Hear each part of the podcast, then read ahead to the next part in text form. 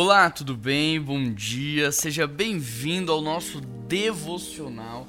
Hoje é 3 de julho, segunda-feira, e é uma honra muito grande ter você aqui, começando a sua semana em grande estilo. Essa, sem dúvida alguma, é a melhor escolha que você pode fazer: começar o seu dia recebendo uma palavra de instrução.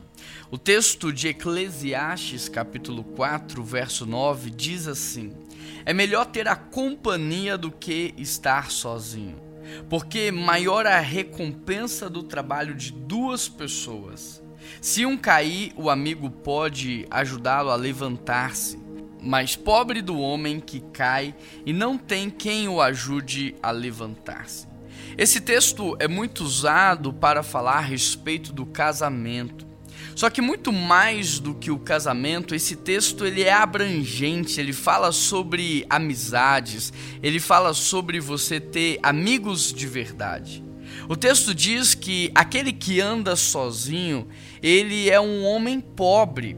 E pobre não no sentido apenas financeiro, mas pobre no sentido de que ele não tem quase nada. É bem verdade que hoje aqueles que têm amigo, essas pessoas elas têm tudo, porque por conta dos seus amigos, elas alcançam privilégios dos quais elas nunca teriam acesso. Por conta dos amigos, elas encontram conforto, auxílio, elas desfrutam de momentos, lugares e situações do, dos quais elas nunca poderiam desfrutar. Então, pobre no sentido de que aquele que anda só, ele é miserável em todas as outras coisas, mas aqueles que têm amigos, essas pessoas elas tendem a ser muito mais felizes, elas tendem a ter muito mais riqueza, porque as conexões, elas não servem para preencher os nossos vazios, mas para potencializar os nossos propósitos. As conexões, elas servem para nos levar ao próximo nível, para nos levar a adiante. Por isso, aquele que tem amigo, ele é mais rico do que aquele que tem dinheiro. Porque tem coisas que o dinheiro não compra, mas tem coisas que só os nossos amigos nos possibilitam viver. Eu não sei como você é enquanto pessoa, mas uma coisa eu posso te incentivar: a incentivar você a fazer amigos de verdade.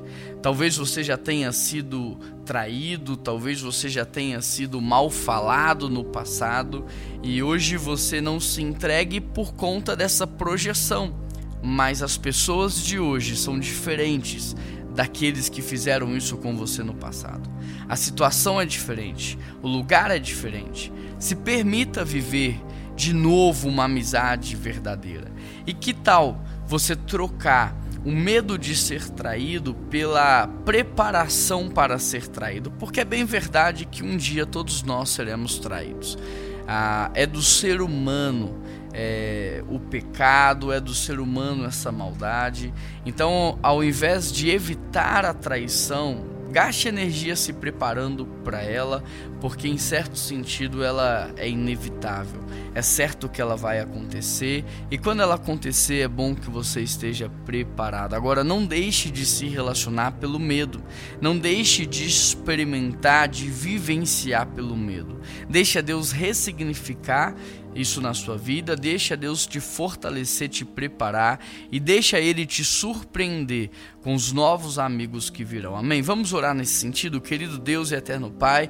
Nós queremos pedir ao Senhor que venha ressignificar no coração de cada ouvinte, Pai, as feridas do passado, os traumas do presente e que o Senhor venha dar para essa pessoa a oportunidade, o privilégio de vivenciar, experimentar de novos relacionamentos. Que essa pessoa possa se entregar e se surpreender com aquilo que o Senhor irá fazer. Em nome de Jesus que nós oramos. Amém. Que Deus te abençoe te dê uma boa semana e nós nos encontramos amanhã. Um grande abraço.